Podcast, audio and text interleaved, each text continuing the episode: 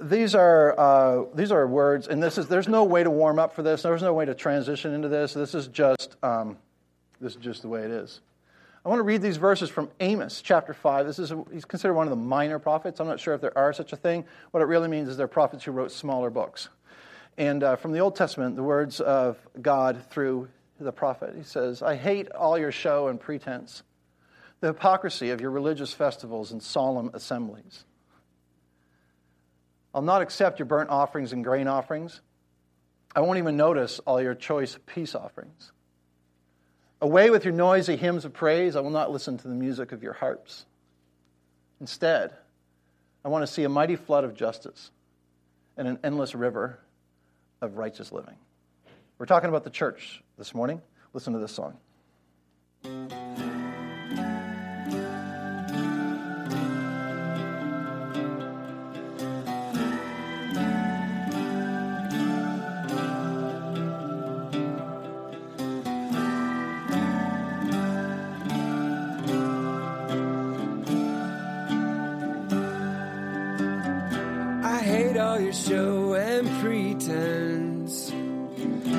Hypocrisy of your praise, the hypocrisy of your festivals. I hate all your show. Away with your noisy worship, away with your noisy hymns. I'll stop up my ears when you're singing them. I hate all your show.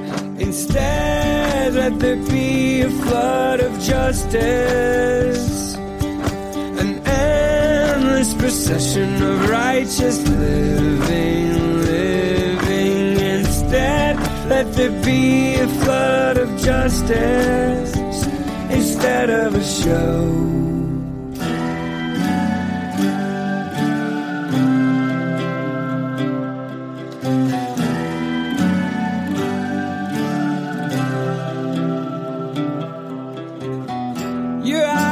Closed when you're praying. You sing right along with the band. You shine up your shoes for services. There's blood on your hands. You turned your back on the homeless and the ones that don't fit in your plan. Quit playing religion games there's blood on your hands. Instead, let there be a flood of justice. An endless procession of righteous living, living. Instead, let there be a flood of justice instead of a show. I hate all your show.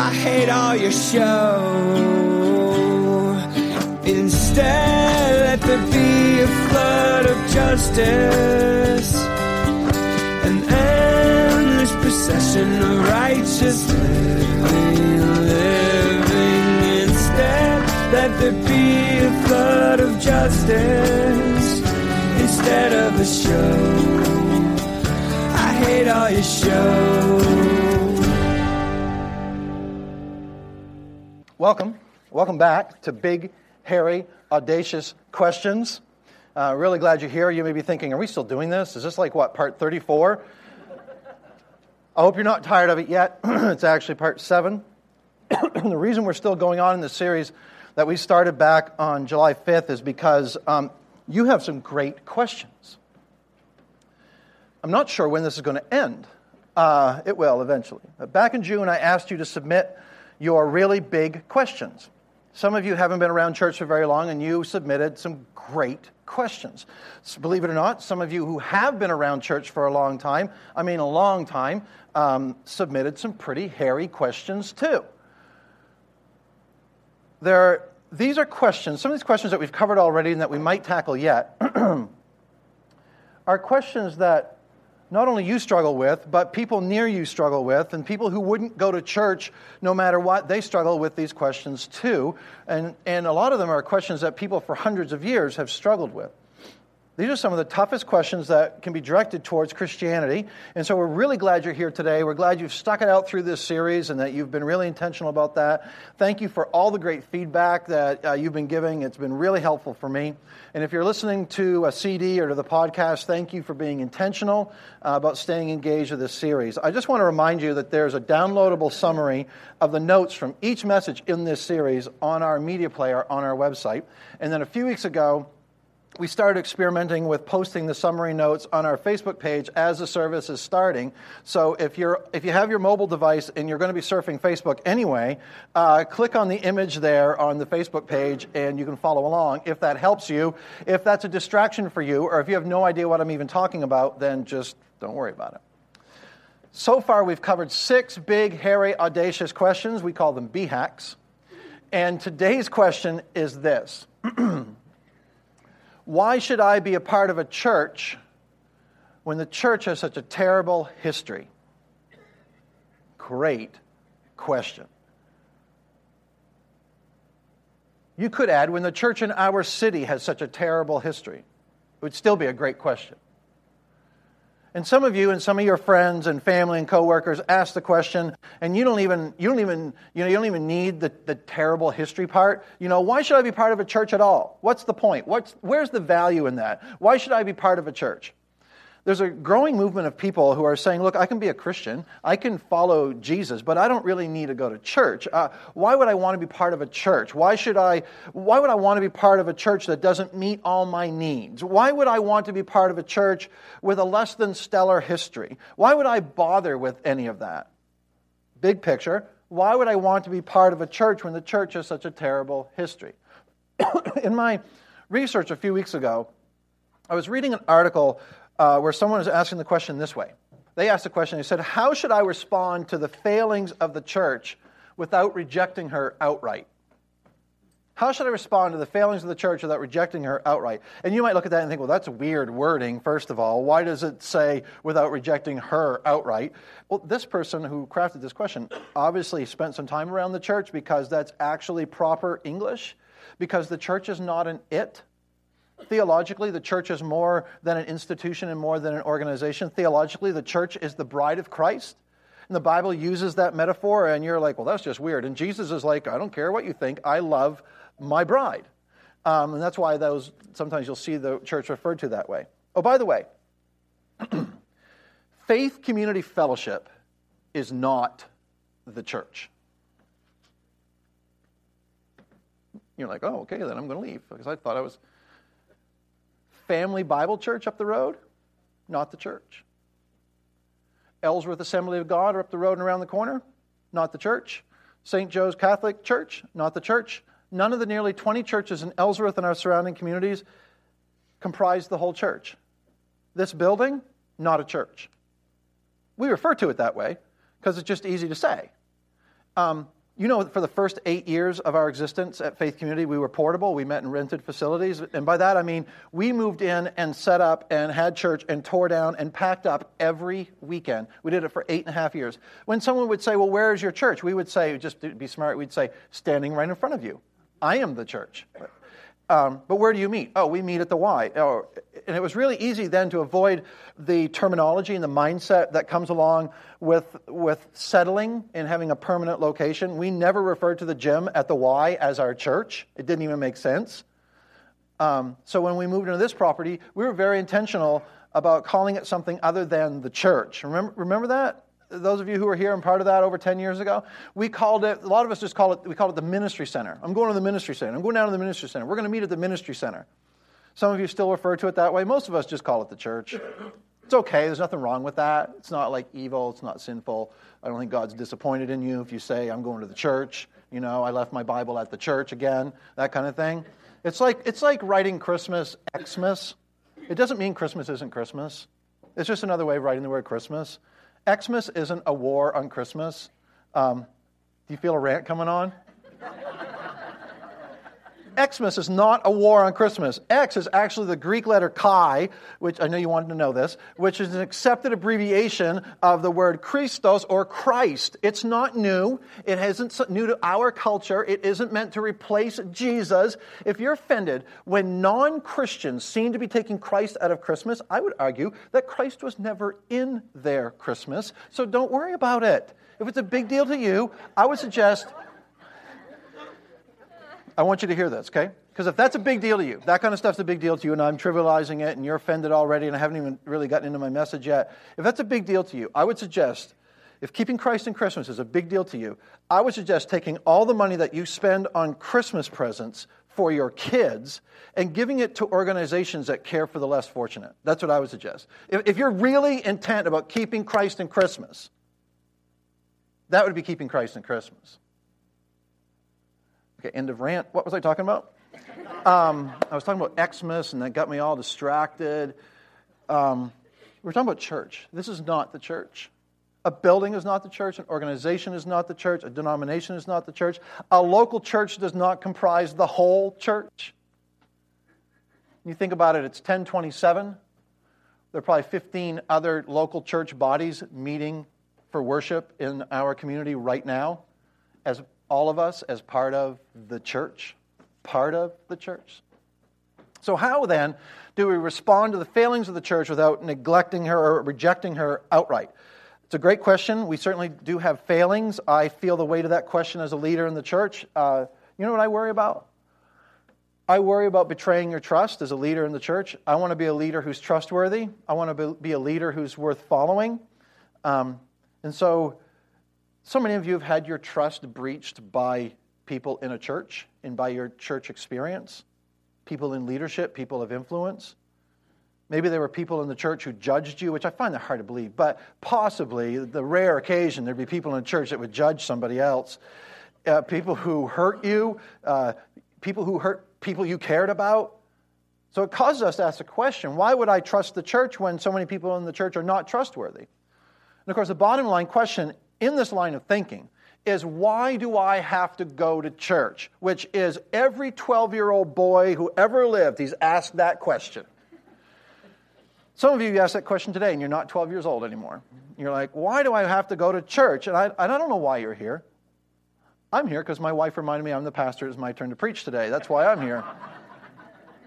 but we, why do we have to go to church? I mean, you could stay home, you could do church online, and there's all kinds of great churches that offer online services, and you can have interaction and be part of an online community. You can do your own version of church, and more and more people are doing that. And so, why do I have to go to church? Why should I be part of a church when the church has such a terrible history? We're going to talk about this. We've done some things as the church over the last 2,000 years that have been horrific. And for some of your friends and family and coworkers, and some of them are believers and some of them are not, they don't go to church because they've been to church, right? It's not really a historical thing. They don't even have to read history. They've just been around Christians. They've been around pastors. They've, they've been to church. They don't need the perspective of history. They just need their own personal experience to know that their own church experience is not something they want. So, how do you answer that? You ever had anyone ask you why you go to church? Why am I part of a church? Why am I part of a church when the church has such a terrible history? We can't deny that. Why am I part of a church when I am a flawed person? well, as you know, throughout this series, we've been trying to answer each week's question with another question. So, the question I want to ask in response to this question is this What if God's power works best in human weakness? What if God's power works best in human weakness? And some of you are like, cop out. I mean, really, Todd, it's the best you could come up with? But seriously, what if God's power works best in human weakness? Wait, including yours. Because let's be honest, that's kind of all we got. All I've got is my weakness. I'm not infallible. I don't mean to use big religious words. Infallible simply means never failing or incapable of doing wrong. So we're going to uh, we're going to talk about church history. And some of you grew up Catholic, um, and I know a lot of you grew up Catholic, and you'd be surprised how many people in this room grew up Catholic, and you were taught that the Pope is infallible. And I'm not here to slam other faiths or other branches of our Christian faith. I think there will be Roman Catholics in heaven, in their own section. And no, I'm just kidding. I'm just kidding. I'm just, I'm just teasing. Just kidding. and I understand the church has a checkered history. There are some people who claim infallibility. But all you have to do is move into their house for about 24 hours, you'll discover that they are not infallible. For me, all I bring to my role in this church is my weakness.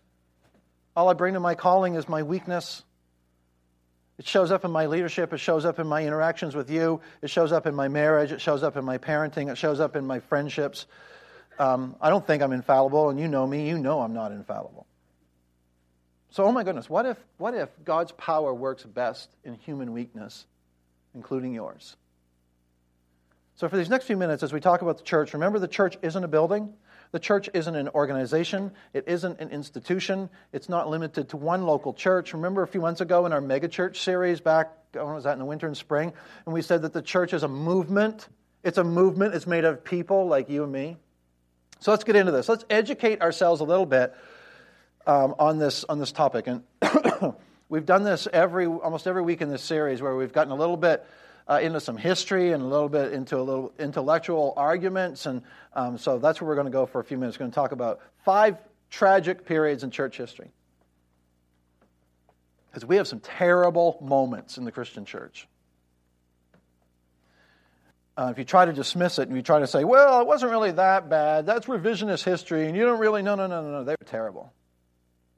There are some things done in the name of Christianity that were inexcusable. So let's look at them historically. Let's try to figure out what to do with that and how do we respond to that. What's an appropriate response when it comes to these ugly periods of church history. So, period number one is the period of the Crusades.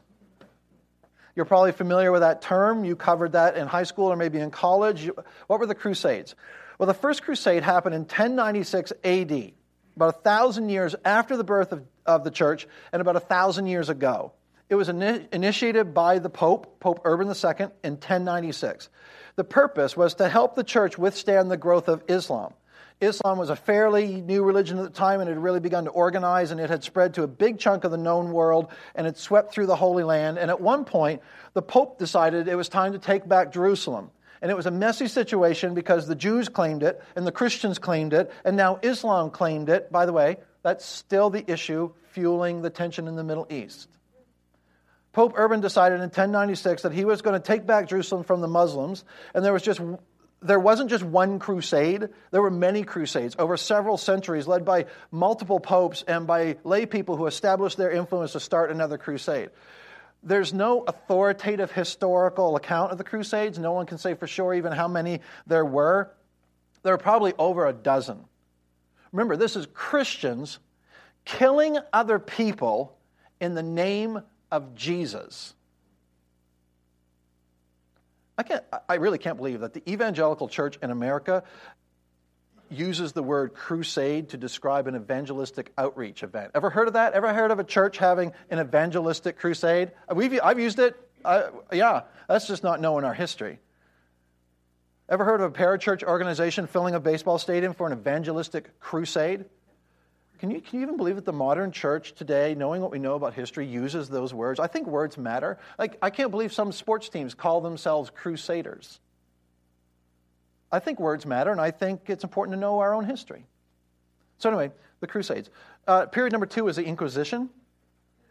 The Inquisition happened before the Protestant Reformation, and we claim our lineage within the Reformation thanks to Martin Luther and his 93 uh, thesis, or 95, the, sorry, 95 thesis in 1517, and his teaching on justification by faith alone, and his break with the papacy, and, and his ex, and excommunication from the Roman Catholic Church. Thanks to that, that's where we trace our church lineage. The Inquisition took place before the Reformation. It was designed to, pr- to suppress a group of Christians who were known as Waldensians, named after their founder, Peter Waldo. Waldo taught that the main tenets of Protestantism, long, he taught them long before Protestantism became a thing. And they took hold, uh, and before they really took hold, it, widespread in the Reformation. And it was this little, this kind of an uprising before uh, it really gained traction. And it was around the, before the time of Martin Luther. The Roman Catholic Church began to feel threatened by the Waldensians, so they started to ask questions. In fact, they did a lot more than ask questions. They were known for their torture techniques in order to get people to renounce what they considered to be heresy. When, if I want to have a conversation with someone about what I think maybe is, a, is an inaccurate interpretation of Scripture, I've found that a conversation over coffee is cool. Torture, uh, maybe not so effective, but then again, depends on what your end game is, I guess, because the Inquisition just continued um, from the 12th century into the 13th century. Oh, and if torture didn't get them to renounce their beliefs, then they would kill them. Christians, killing Christians in the name of Jesus. So it went from killing Muslims to killing our own. Before you judge, and you're like, yeah, but that wasn't us. That was the Catholic Church, and we aren't Catholics. Before we judge the Catholic Church too harshly, um, the Protestants launched their own Inquisition a little later on. And the stuff that happened during that Inquisition, uh, actions that were authorized and sanctioned by their respective churches, it was, it was reprehensible. Number three, there are the witch trials. Maybe we're a little more familiar with this. This happened right here in New England. And the witch trials were initiated by the Protestants. And I'm, I'm a Protestant, and since you're here this morning, you probably are too, and maybe you don't know that, but we're kind of most of us Protestants here. In the 17th century in Massachusetts, the Puritans suspected that certain women in their communities were witches. And before long, a mass hysteria uh, kind of thing developed, and there was an inquisition of sorts. And um, this, this, this uh, investigation into witches in Puritan New England, and people who were completely innocent were tortured and burned at the stake right down the road from us. Number four is missionary exploitation. You may have studied this and thought, you know, I can't believe what the Europeans did in the name of Jesus to the Native Americans and the First Nations in North America. There were some terrible things done in the name of Jesus in North America by European missionaries. Some, oh, don't get me wrong, some wonderful things were accomplished too. And of course, over the centuries, some amazing things have been done and accomplished by, by missionaries, and entire people groups have been you know, introduced to the, the hope of the gospel, and countless people around the world have become followers of Jesus because of the selfless, faithful, persistent work of godly missionaries. But the truth is, some unbelievably terrible things were done by missionaries in the name of Jesus at certain places at certain times, North America included. And the last one is not really a period, it's. Uh, it's just a phenomenon in church history, and it's anti Semitism. Martin Luther, whose teachings and his boldness and his stand started the Protestant Reformation, in his old age became increasingly anti Semitic. By anti Semitic, we mean prejudice or hatred or discrimination against Jews as an ethnic, religious, or racial group. In Martin Luther's case, it might have been a mental health issue. Um, given his understanding of Scripture, it's hard to reconcile his anti Semitic views late in his life. But the fact is, some Christian groups in some Christian denominations have not been kind to Jews over the years. That's changed a lot. And we, we kind of take it for granted, but it's changed a lot in the last 60 or 70 years, especially in the evangelical Christian community, of which I would consider myself a part. Today, some of the best friends that Jews as a people have are Christians, but that hasn't always been the case. And in some parts of the world, in some parts of this country even, it isn't necessarily the case. So, in light of all this, you're feeling pretty encouraged now. In light of all this, why would you want to be part of a church that has such a terrible history? A couple thoughts on that. Number one, separate authentic Christianity from what was done in the name of Christianity. Okay? Some of you run businesses, or maybe you manage employees, and an employee does something, and you're like, whoa, whoa, whoa, whoa, don't, we don't do those things. That's not us. That's not who we are. Or people in your family make decisions and you're like, well, that's not really what our family's all about. In the past, there have been some things done in the name of Christianity that have nothing to do with authentic Christianity. And it's an important distinction. And I don't think it justifies what happened, but it, it certainly uh, it helps explain it a little bit, but it doesn't justify it. We need to understand that there are two prongs to this thing. There are things that are done in the name of Christianity, and there are things that are actual, authentic Christianity. All right? Because the more you study and the more you get to know about Jesus, you understand that he wouldn't be very happy with some of these atrocities that were perpetrated by the church. So we need to separate it, make the distinction, separate authentic Christianity from what has been done in the name of Christianity, and uh, make that distinction. So, what is authentic first century Christianity? What is it then?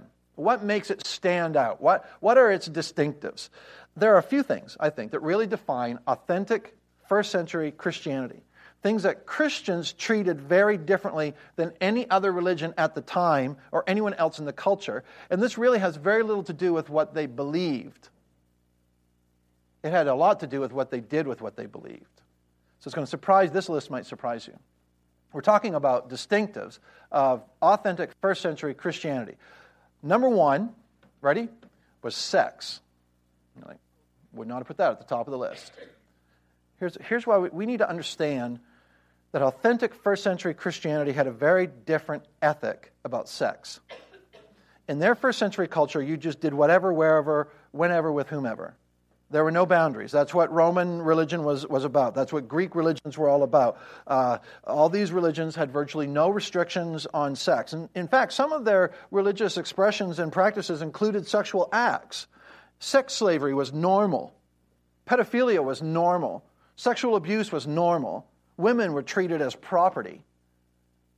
And Christians came along in the first century as they processed the words of Jesus and they said, No more. Women, we see value in you. In fact, because of what we believe about God's design for marriage, we're going to say, and this is almost unheard of today, it was certainly unheard of in their first century Greco Roman culture.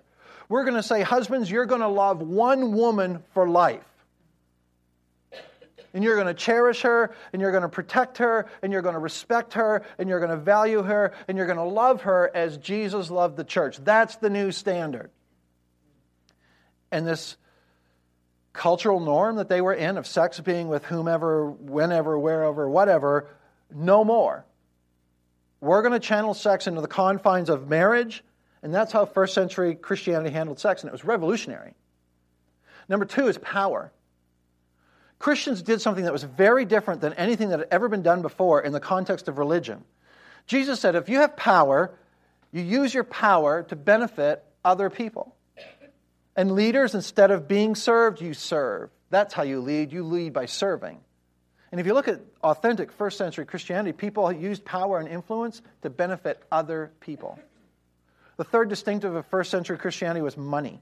Christians viewed their money as a means, listen, to help other people. As Christians, our mission isn't to build something for ourselves. Our mission is to reach into Ellsworth and to, into all the communities in our area and to introduce people to the love and the grace of their Heavenly Father. It's about sharing with others. And in the first century, Christians were the most radically generous people in the culture. And when the first century Greco Roman culture saw how the, the Christians approached sex and power and money, they were like, oh my, these people, these people are different. They're radically different. The Apostle Paul summarized it really well. We're going to look at a couple of his teachings. Uh, here's what he had to say. This is Ephesians chapter 3, verse 8. He said, Although I'm less than the least of all the Lord's people, this grace was given me. Now remember, before his conversion, Paul was somebody who went out, led a widespread persecution against the church. He was out to destroy it and to destroy anybody who claimed the name of Jesus until he met Jesus. And he was so radically changed by that encounter. He went out and he planted more churches than anybody in the first century. His life was turned completely upside down. And he said, I deserve death, and God gave me new life, and his grace was given to me. And here's what I'm going to do. He says, to preach the gent- to the Gentiles the boundless riches of Christ, and to make plain to everyone the administration of this mystery, which for ages past was kept hidden in God who created all things. His intent was that now, listen, through the church, the manifold wisdom of God should be made known to the rulers and authorities in the heavenly realms. What's the purpose of the church? He says, through the church, not the building, not an organization, not the denomination, people, you. Through the church, the manifold wisdom of God should be made known to the rulers and authorities in the heavenly realms. What does that mean? Well, I don't know exactly. But when the angels and even the demons and other beings in the spirit realm say to God, Show us your wisdom, he says, Okay, here, look at my people. Look at the church. Do you see how surrendered they are? See how compassionate they are? See how radically generous they are? See how transformed they are? See my grace at work in them? I, I really have never even thought of it working that way. You ever thought about this dialogue happening in the spirit realm? Here's how Paul finishes his thought, verse 11. He says, According to his eternal purpose that he accomplished in Christ Jesus our Lord. At the end of the day, it's not about me, it's not about you, it's not about whatever church we attend, it's about Jesus and his work in you and his work in me. In the first few centuries after Jesus walked on the earth, Christianity had a unique contribution. It's hard for us to see this because we grew up in the aftermath of, of you know, in the, in, the influence of hundreds of years of Christendom. We don't know what it's like to live in a world that hasn't been influenced by Christianity. And I'm not just talking about America. Uh, inside the church and outside the church, we think, well, that's not that's just not how people behave, you know? Well, read history, study other cultures where Christianity's influence hasn't been the same. The things that you and I take for granted well, that's just basic human rights. No, it's, it's not just basic human rights, it's the result of centuries of Christian influence. For example, Christianity's unique contribution starts with compassion. And we're like, but that's a basic human thing. No, it's not. Some behaviors are unthinkable to us because Jesus and his followers have introduced a different standard, and that's why some things are unthinkable to us. You know, in the first century, if you were a widow, if you were a widow in the first century, you were left on your own, your husband was your ticket. And if he died, you were out of luck. Oh, and people died young in the first century. And eventually, even the Roman leaders came and they saw, oh my goodness, if you're a widow, you're better off to be a Christian. You know why? Because you'll get cared for. Because look at the way the people, they love people. Look at the way they care for people. Look at the way they care for the poor. Look at the way they care for the orphans. Look at the way they, pair, they care for the disadvantaged and the marginalized. And we think, well, of course, everybody's like that. Of course, we're going to serve, you know, we're going to care for widows. No, in the first century, that was radically unique. It was Christianity's unique contribution. So there's compassion. Second thing, unique contribution was dignity. And again, we're like, well, Everybody knows this. It's a basic human expectation. No, it's not. Christians had this idea that everybody, even those who disagree with us, everybody carries within them the image of God. Why did they think that? Because the scripture says so. That's why. And if the scriptures say so, they believed it and changed their behavior accordingly. And they began to look at people and to say, even though you're different than me, even though I might disagree with you on some things, you bear the image of God. You deserve to be treated with dignity. And that was a new approach. Because the accepted response was if you disagreed with someone, the very least you distance yourself from them. In some cases, you cut them off, and in some cases, you'd be justified in killing them. But Christians treated people differently. Third thing is liberty. Again, when it came to liberty, Christians were different. Because in many religions, people were imprisoned and tortured and killed in the name of religion. We've already acknowledged that Christianity has some of that in its history, and that's not authentic Christianity. First century Christians said, I'd rather die than see you restrained or imprisoned, or God forbid, killed for what you believe. I'll give my life for your sake. If, and if we disagree, I'll respect your right to disagree. You're at liberty to disagree with me. And 1700 years later, a nation would be founded that said, we hold these truths to be self evident, and that reads well. A lot of you memorize that, and it reads well. But these truths are not self evident. These truths are the result of hundreds of years of Christian influence. I know. Number four, Christians, Christianity's unique contribution conscience. This idea that God has seared on our conscience through the work of the Holy Spirit. Even if you've never read the Bible, even if you've never really embraced your personal responsibility to explore and pursue and dig into God's truth, there's still something in you that says you probably shouldn't do this, and you probably shouldn't do that, and you probably should do this. First century Christians had the most sensitive conscience. They were so open to the voice of God in their lives and the impact of God's truth on their minds. Conscience. Here's one that you probably wouldn't think of, but I, the more I read and researched, I just believe this is really important. And number five is literacy. We're talking about Christianity's unique contribution. Literacy. You're like, really? You know, how so? Isn't that a basic human right? Study history. Because the answer is not usually.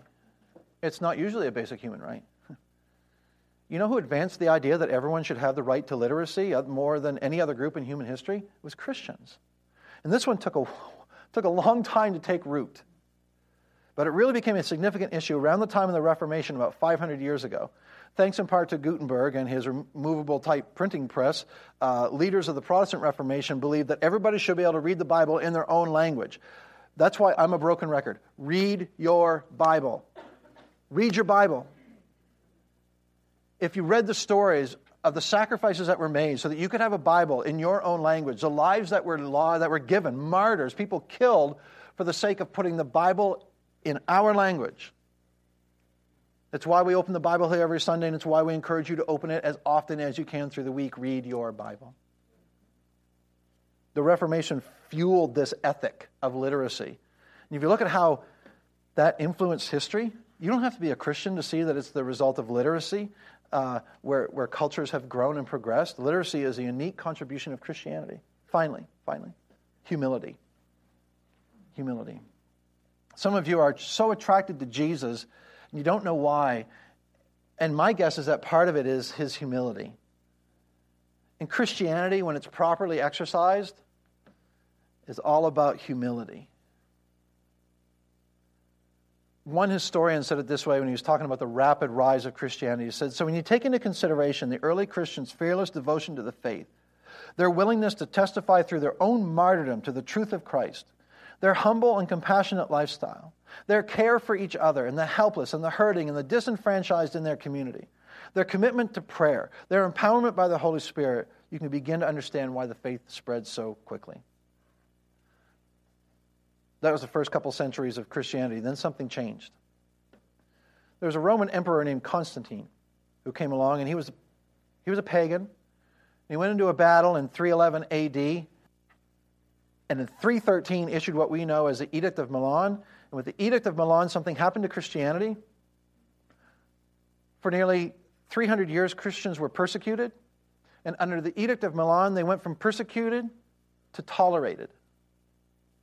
And suddenly, Christianity was a permitted religion. And by the end of Constantine's life, it went from being tolerated to promoted. And Christianity became the official religion of the Roman Empire. And politics and religion fused.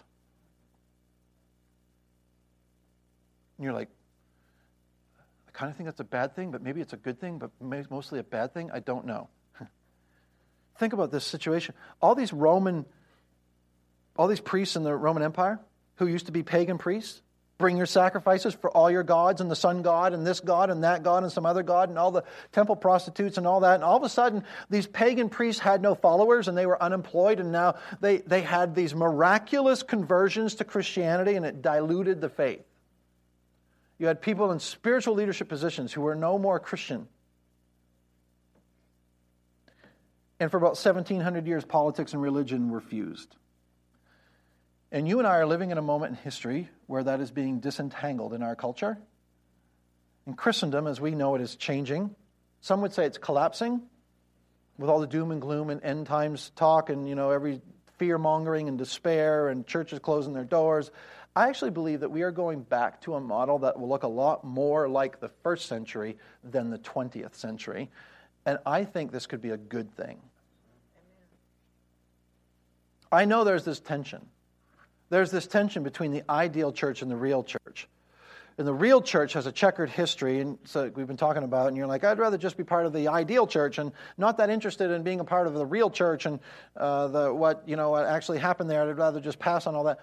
That's fine. You can do that if you want to. But unlike um, unlike some pastors that I've talked to recently in our community, I'm still excited about the future of the church.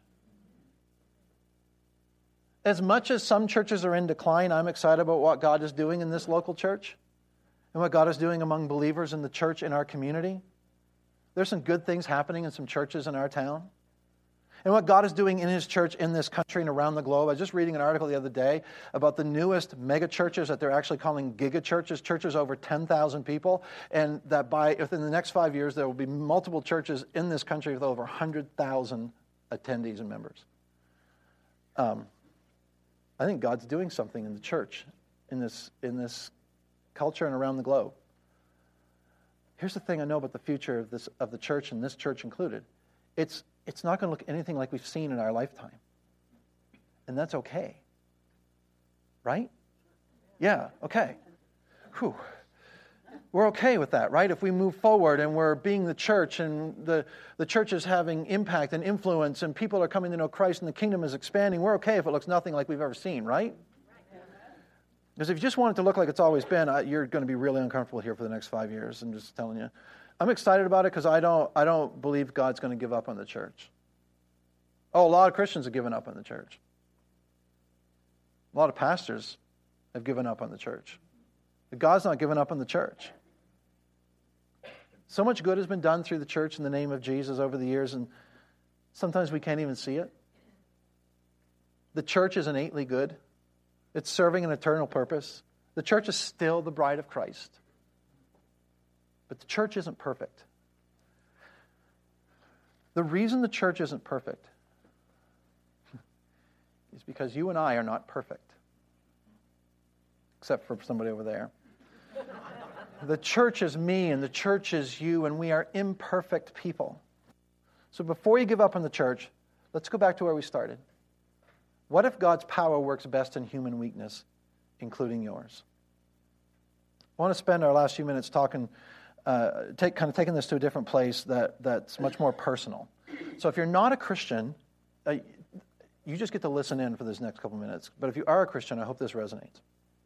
It's based on what Paul says in 2 Corinthians chapter 4. He's trying to explain the mystery of the church and how it works, and because this is brand new, you know, to his audience and why it's going to be around for a long time and why Jesus loves her so much. And he uses this metaphor, and it's so powerful. He says, For what we preach is not ourselves, but Jesus Christ as Lord, and ourselves as your servants for Jesus' sake. For God, who said, Let your light shine out of darkness, made his light shine in our hearts to give us the light of knowledge of God's glory displayed in the face of Christ. But we have this treasure in jars of clay to show that this all surpassing power is from God and not from us. We have this treasure. I love that.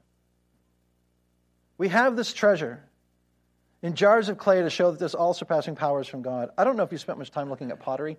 Um, I hadn't until about three years ago when our daughter Erin started dabbling in it with, uh, with our friend Mary. Mary had a pottery wheel, and they spent some time working with clay and creating some really cool pottery pieces.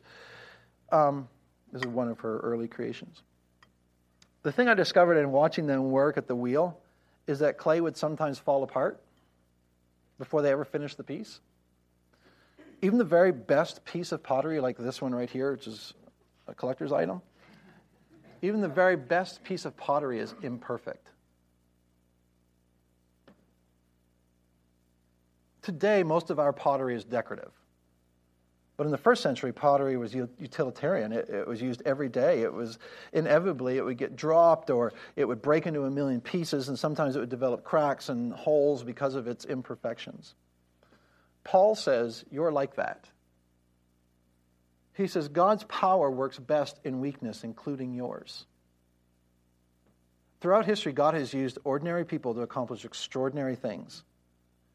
And I still believe at the end of the day, the potential of the church is still greater than the problems of the church because your potential is still greater than your problems.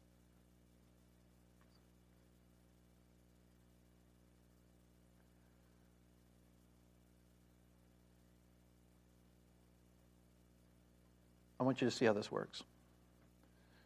A few weeks ago, we uh, closed the message by turning off all the lights and lighting a single candle. How many of you were here for that a couple Sundays ago? We were talking about thriving in a godless culture in that day. That was the question of the week. How do, we, how do Christians thrive in a godless culture?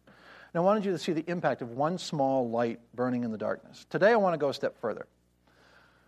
So I got some guys right now who are going to go right now and distribute some glow sticks to you. Okay, we're not going to use candles because they make a mess. So everybody is going to get a glow stick, and if uh, yeah, just kind of throw them out there and see if we can get those spread out as fast as possible. Don't don't break them yet. Just hold them, please. I'll give you the instructions here in just a second. And uh, if the glow stick is a new thing for you, um,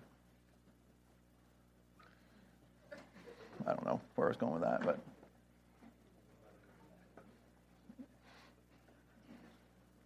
All right, cool. We're almost there.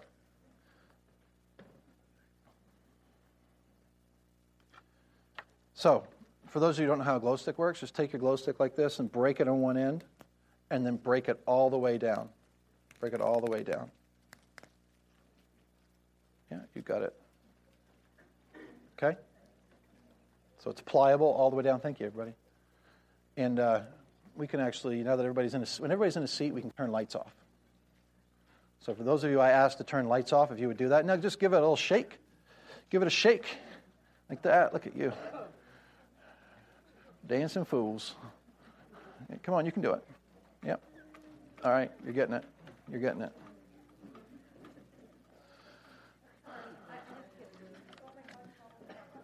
Okay. All right, everybody ready? Just hold your glow stick up like this. Everybody just hold your glow stick up like this, and we're going to kill the lights. Here we go. Paul says, We have this treasure in jars of clay to show that his all surpassing power is from God. That somehow in the darkness, the light of the church will keep shining. The light of Jesus will keep shining. I'm afraid some of us focus on the flaws. We focus on the cracks. We focus on the imperfections. You think my life will never be what I want it to be. I've been damaged to the point that I don't think there's any way God could use me now. The Apostle Paul says, No, no, no, no. no. We have this treasure in jars of clay. We all know that the church isn't perfect. We all know that our church isn't perfect. We know we make mistakes, but thanks to the church, some of you are starting to love when you thought you would never know love. Some of you are starting to experience love when you thought you would never be loved again. Some of you are starting to find purpose when you thought you would just live the rest of your days just doing what you need to do to get by. Some of you are starting to find freedom when you thought you would just live in bondage to your past or to your addiction or to your baggage for the rest of your life. And you're realizing that we have this treasure in jars of clay. And that when we're really being the church, it's the light of God shining through us together. Not for our sake, not for the sake of a, of a local church, not for the sake of a denomination, but for the sake of a world surrounded by darkness. It's not any one of us individually. Although, as we demonstrated a couple of weeks ago, your role is far more important than you may think. But it's not an organization, it's not a building. It's each of us moving purposely together that makes a difference. Let's pray together.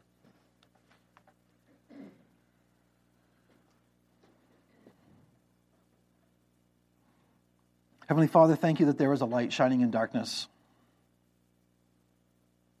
Thank you that you are the hope of the world, the hope of the church, the hope for the influence of the church. Thank you for all that is still authentic about your church.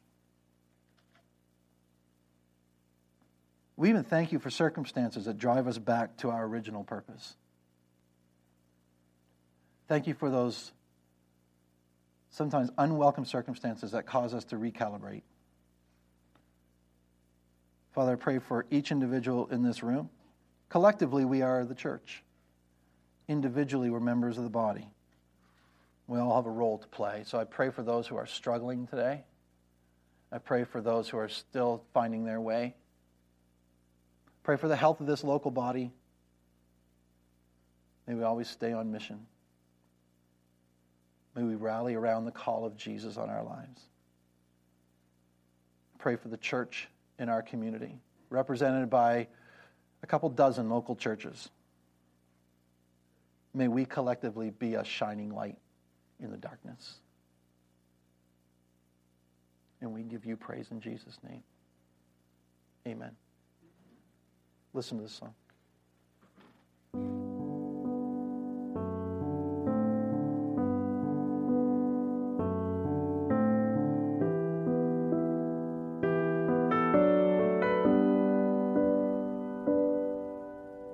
Brothers, let us come to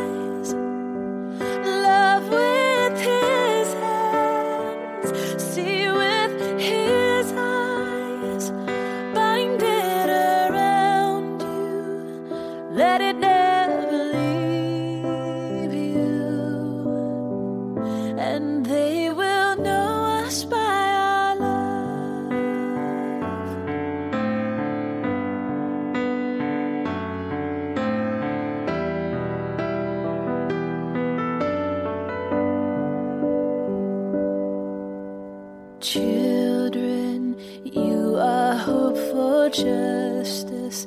Stand firm in the truth now. Set your